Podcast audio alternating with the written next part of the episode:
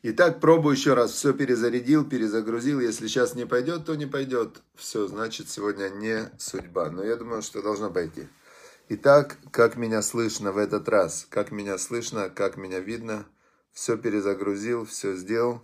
Светлана Акатая смотрит. И как сегодня, как сейчас. Давайте смотрим. Как слышно, как видно в этот раз. Поставьте по десятибалльной шкале, как меня слышно, как видно. Есть звук. Все, Валентин Титаев. Если сейчас пропадет, значит сегодня не судьба. Все, но если будет дальше, то будем 10-10. Хорошо. Итак, значит, мы сейчас находимся в начале, тогда без предисловий. Значит, в начале мы изучаем книгу, которая называется «Береги свою речь». И, значит, мы сейчас разбирали последние все занятия, когда кто-то говорит э, лошонара или злоязычие, или, например, вам надо выяснить какую-то информацию о ком-то, и вы не хотите слушать, вы не хотите слушать злоязычие, но люди не все ходят на эти уроки, не все люди вообще добрые, не все люди хотят делать добро друг другу, и многие люди, они говорят негативные, страшные вещи на себя, на свою жизнь, они просто своими словами разрушают свой мир и разрушают миры окружающих людей. И вот человек, который начинает беречь свой внутренний мир, он хочет его очистить и быть э, святым, да, святым это имеется в виду максимально приближенным ко Всевышнему, то он в этот момент э, попадает на такую, знаете, как военные действия. То есть туда открываешь новости, злоязычие, сплетни, обман, злоязычие, сплетни, обман. Э, встречаешься с кем-то, он тебе пересказывает новости, злоязычие, сплетни, обман. Обязательно в разговоре кто-то на кого-то скажет что-то плохое. Это как бы ну, практически в 90% разговоров в них э, проникает или злоязычие, или, как в Талмуде написано, что э, Рубамбе Гезель, что большинство людей спотыкаются в грабеже. То есть где-то кому-то не додал деньги, где-то работу не додал, где-то на работе, например, ты работаешь и используешь на работе э, ну, условия работы для личного, ну и так далее. Теперь большинство спотыкается в этом Гезеле, в грабеже, в каких-то мелочах, но где-то ты у кого-то время украл, опоздал на встречу на 15 минут, например, да, или на работу опоздал на 15 минут. Это, можно сказать, что это чуть-чуть ты где-то споткнулся на грабеже.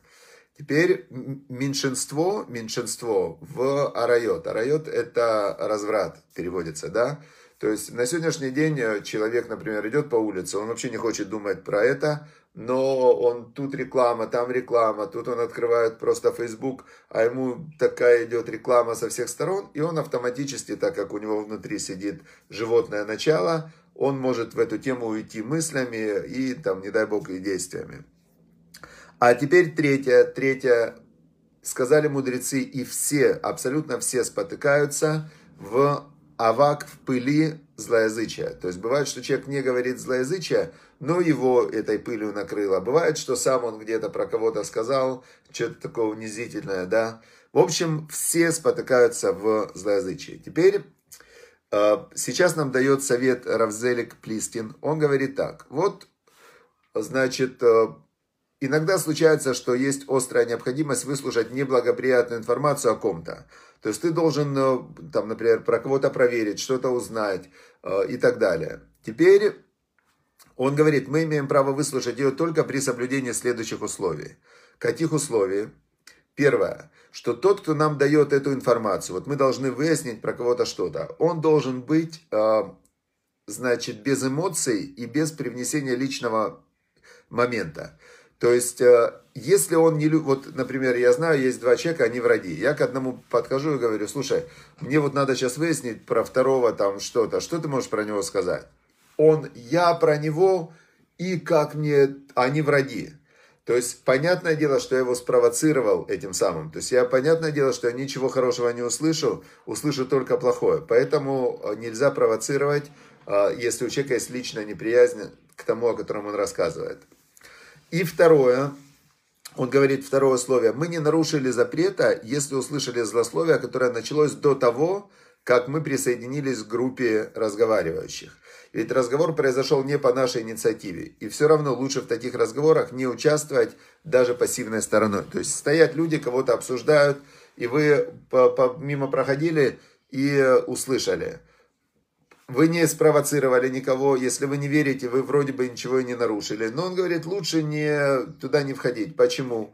Потому что, как э, говорят мудрецы в Талмуде, что человек, который, э, который заходит в магазин, в котором э, продают духи, он оттуда выходит, и он пахнет духами. Он ничего не купил, но вот этот весь запах, который там есть, он в него впитался. Человек, который заходит в магазин, который торгует шкурами. Раньше были очень, э, выделка шкуры, это очень использовались какие-то плохо пахнущие элементы. И он говорит, человек, который зашел вот в это место, где эти шкуры продают, он выходит, он потом неделю отмыться не может от этого запаха. То же самое, в, когда мы слышим какую-то информацию, если мы слышим что-то веселое, позитивное, вдохновляющее, она нас поднимает. Если мы слышим что-то э, плохое, вот э, я прям сегодня просмотрел новости и для себя решил, все, я больше не открываю новости. То есть, что я их смотрю, что я их не смотрю, все равно ничего в мире не поменяется от этого. Я не участвую в, ни в какой политической жизни, поэтому от того, что я смотрю новости, я никак на них не влияю.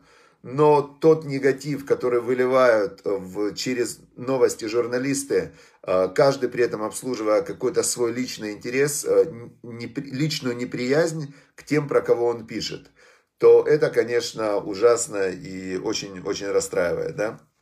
Поэтому я решил сегодня посмотрел э, и решил, что я новости больше не хочу открывать, не хочу тратить ни время свое, ни жизнь, не впитывать этот мусор, который, который реально в новости переполнены вот этим вот мусором. А теперь давайте перейдем к хорошим историям. Я хочу рассказать, сегодня я искал историю про Рэбе, нашел историю, но к ней я хочу присоединить две похожих истории. Она мне напомнила то, что лично я в своей жизни наблюдал. История называется «Что хорошо для Ротшильда». Значит, э, есть такой обычай, что в празднике, когда собираются, есть э, главные праздники, религиозные еврейские праздники, в каждый праздник есть э, чтение Торы. Много людей собирается в синагоге, и так как выйти к свитку Торы и сказать благословение за всех, это большая честь, а как, кому ее дать непонятно, то придумали такой специальный ритуал, что тот, кто дает больше денег на нужды общины, на нужды бедных, тот, кто дает больше цдаки, того и вызывают к Торе, тому оказывают этот почет.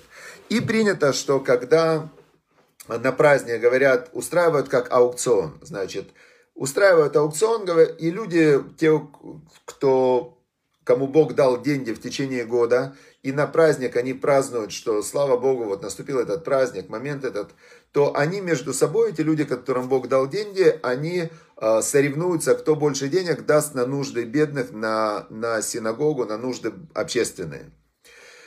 И рассказывается история, что на праздник Шмини Ацерет Симхатора, это праздники, такие большие праздники, значит, в в конце Сукота они происходят в главной Любавической синагоге на 770, э, она называется, 770, да, ее номер на Eastern Parkway. Значит, был один человек, который звали его Мендел, Мендел Дризин, который покупал несколько лет подряд выход к одной из э, алиот, это называется, одной из поднятий. И он несколько раз выигрывал в этом аукционе. А есть такая, такой как закон, что если три раза что-то происходит хорошее, то оно уже закрепляется. И за ним закрепили уже эту последнюю его, вот сколько он дал денег последний раз, и решили эту алию больше не продавать.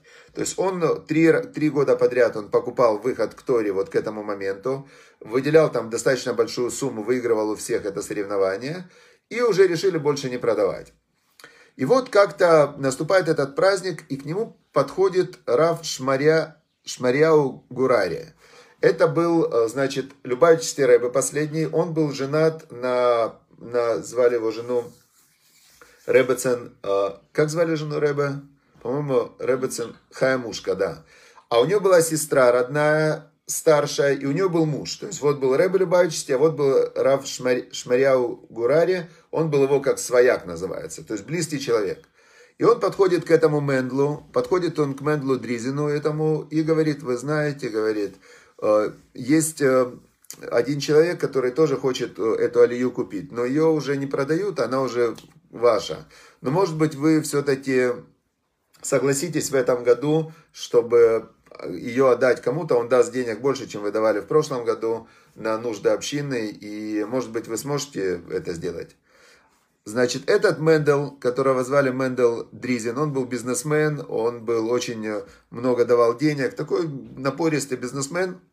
Он ему говорит, э, вы знаете, говорит, я вам сейчас расскажу историю, сказал он этому Раву Шмаряу Гураре. Я вам расскажу сейчас историю. Значит, в Лондоне, в самой главной синагоге на Йом-Кипур происходит э, как раз вот самый главный аукцион.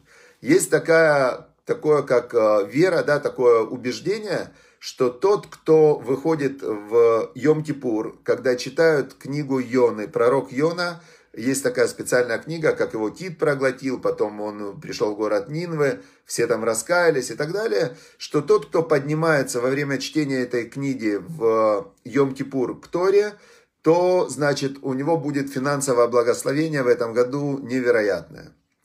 И в, это самая дорогая всегда алия, самое больше всего происходит, вот за нее прям борются те, кто заработали уже деньги, они хотят еще больше заработать, и они понимают, что все от Бога, и они часть денег отдают на нужды синагоги. И, значит, в, в Лондоне всегда выигрывал Ротшильд. Ротшильд, э, именно семья Ротшильдов, она живет по всем главным городам Европы, и лондонский Ротшильд, он всегда покупал эту алию. И вот уже никто с ним даже не соревновался. И тут однажды, в один из годов, он э, объявляет какую-то сумму, которую обычно никто с ним даже не спорил. И, значит, в этот момент, в этот момент вдруг сзади из синагоги слышится голос, и кто-то говорит, я даю больше, я даю больше. Назвал сумму больше. Ротшильд, которого это страшно удивило, он э, побежал посмотреть, кто там, кто это с ним э, решил соревноваться. И вот он прибегает туда, в конец синагоги, пораженный, видит своего делового партнера. И это деловой партнер его, он не еврей. Он ему говорит, Ротшильд, а ты чего делаешь? Это же э, еврейский религиозный праздник, Йом-Кипур. Ты же не еврей даже. Зачем тебе нужно давать деньги на нужды общины? Зачем это тебе? А тот ему говорит, его партнер. Ты знаешь, говорит э, Ротшильд, я же твой партнер, и я знаю, что лучше, чем ты, разбирается, куда вкладывать деньги. Ну, никто лучше тебя не разбирается. Если то, что хорошо для тебя, то, что ты покупаешь, так это точно хорошо и для меня тоже. Поэтому я решил это тоже купить, э, поэтому это мой мотив. Я не знаю, как закончилась дальше эта история в Лондоне, потому что Мендел рассказал эту историю для того, чтобы ответить вот этому вот свояку Рэбе, он ему говорит, вы знаете, если кто-то хочет купить эту алию, так она и для меня хороша. Почему я должен ее продавать? Я ее всегда покупал, значит, э, так он сказал, красиво нет. После праздника, продолжение истории, они опять встретились э, с этим рэп э, Шмаряу, и Рэб Мендел его спрашивает, а скажите, говорит, а кто хотел купить алию, которую обычно я покупаю? А тот ему говорит, это Рэбе меня послал, это сам Рэбе меня послал. К нему кто-то приехал, и он хотел его почтить этой алией. Это тогда Мендел говорит, как же так? А я, если бы я знал, что это Рэбе, так я бы, конечно, конечно бы я бы, ну, отдал бы все. А, и тогда этот э, Шмарял ему рассказывает, что я, говорит, когда Рэбе передал эту историю про Ротшильда, передал ваш ответ, Рэбе рассмеялся и сказал, пусть этот стих остается на части у Мендела. Он говорит, пусть эта алия остается на части у Мендела. И, значит, засмеялся, все. Так закончилась эта история, которую я вам хотел рассказать. Теперь история из моей жизни, которая очень на это похожа. Одна длинная, эту длинную историю я расскажу, напомните, я расскажу ее в воскресенье. С Божьей помощью сегодня я не успею. Одна короткая. Значит, э, в один э, молодой еврей из Днепропетровска, который очень хотел проводить уроки Торы, и он очень хотел развить организацию, но у него не было денег. И он старался, он искал деньги, он э, сам проводил уроки Торы. И вот однажды он поехал в, в эту синагогу 770 в Нью-Йорк, а он из Днепропетровска. Поехал он в эту синагогу и, значит, на Йом-Кипур, он, люди торгуются за алиот. И дошла цена за, ну там уже несколько, 100 тысяч долларов, 150, 200 тысяч долларов. В общем, он встает и говорит, я даю 250 тысяч долларов за вот это вот э, поднятие Актори на кни... Сефер Йона. Ну, никто с ним не стал соревноваться, и он покупает эту алию в Йом-Кипур, книга Йоны, он выходит, э, все, значит, читает э, эту книгу Йоны, пророка Йоны, и он возвращается в Днепропетровск, и говорит, вы знаете, говорит, я был в самой главной синагоге для Хабада, эта синагога, это она самая главная. Я был в 770 на Йом-Кипур и купил эту алию к книге Йона. Но у меня теперь есть год, чтобы эти 250 тысяч э, как где-то найти. Но у меня нету этих 250 тысяч. То есть я пообещал их дать, но у меня их нет. Теперь, значит, но у меня есть благословение. У меня есть благословение, что я в этом году должен разбогатеть. И, значит, он ходит и всем это рассказывает. Всем это рассказывает. И он э, ходил по богатым людям, и он у них просил, чтобы дали деньги на его проект. И он, э, он говорил так, если вы мне дадите на мои проекты, благотворительная организация для молодежи и так далее, миллион долларов, я вам передам вот эту вот заслугу, которая у меня есть. Значит, однажды он встречает э, одного молодого тоже еврея, который, который только-только начал соблюдать. Он очень такой богатый, молодой, дерзкий. И он ехал как раз э, на какую-то очень для себя важную сделку, какие-то там IT-проекты и так далее. И он ему говорит, э, вот этому, вот этому вот парню, он говорит, смотри, давай так с тобой договоримся. Если я сейчас продам то, что я собирался продать за там ту сумму, которую я хочу. То есть, если я сейчас на этих переговорах получу деньги и продам там долю в каком-то бизнесе за столько, сколько я хочу, я тебе дам миллион долларов на твой проект. Договорились? Договорились. Он говорит, ну ты молись же, чтобы Бог мне помог и чтобы я продал. В итоге он едет, продает то, что хотел продать, долю в своем проекте за несколько миллионов долларов. И миллион долларов, как и обещал, передает в проект вот этого парня. Тот из этого миллиона долларов 250 тысяч возвращает в синагогу 770 и на 750 тысяч создает невероятную организацию, в которой сейчас тысячи, тысячи э, детей, подростков э, изучают иудаизм, изучают Тору, э, учатся молиться и так далее. Вот эта история, которую я слышал именно от этого парня, отлично слышал. И есть у меня еще одна история, тоже про вот такую же похожую историю, которую я слышал именно от участника этой истории. Хорошо, друзья, значит, что мы отсюда выучили? Мы выучили, что первое, Бог управляет миром через людей. То есть э, люди являются проводниками божественной воли. Каждого человека по жизни двигает его намерение, его желание, его вера. Как работает мир и вера в Бога и выполнение заповедей соединяет с Богом. Не вера в Бога и не выполнение заповедей отдаляет от Бога. Злая зыча, оно создает черный мир и ухудшает отношения. Добрые слова создают добрый мир и улучшают отношения. Все, каждый человек, он творец, создатель себя, своего мира, своей жизни. И даже каждый человек творец своих взаимоотношений с Богом. То есть мы создаем вот эту связь, и своей верой мы ее усиливаем, мы ее укрепляем. Как говорил пророк Хавакук, «Цадик бе имунато ихе» праведник своей верой будет жить. Все, всем удачи, успехов, шаббат шалом. Мы верим, что шаббат это знак союза с Богом. Мы верим, что Бог шесть дней сотворял небо, землю и все мироздание, и седьмой день отдыхал. И шаббатним отдыхом мы подтверждаем эту свою веру. Все, удачи, успехов всем, шаббат шалом, всего хорошего, до воскресенья.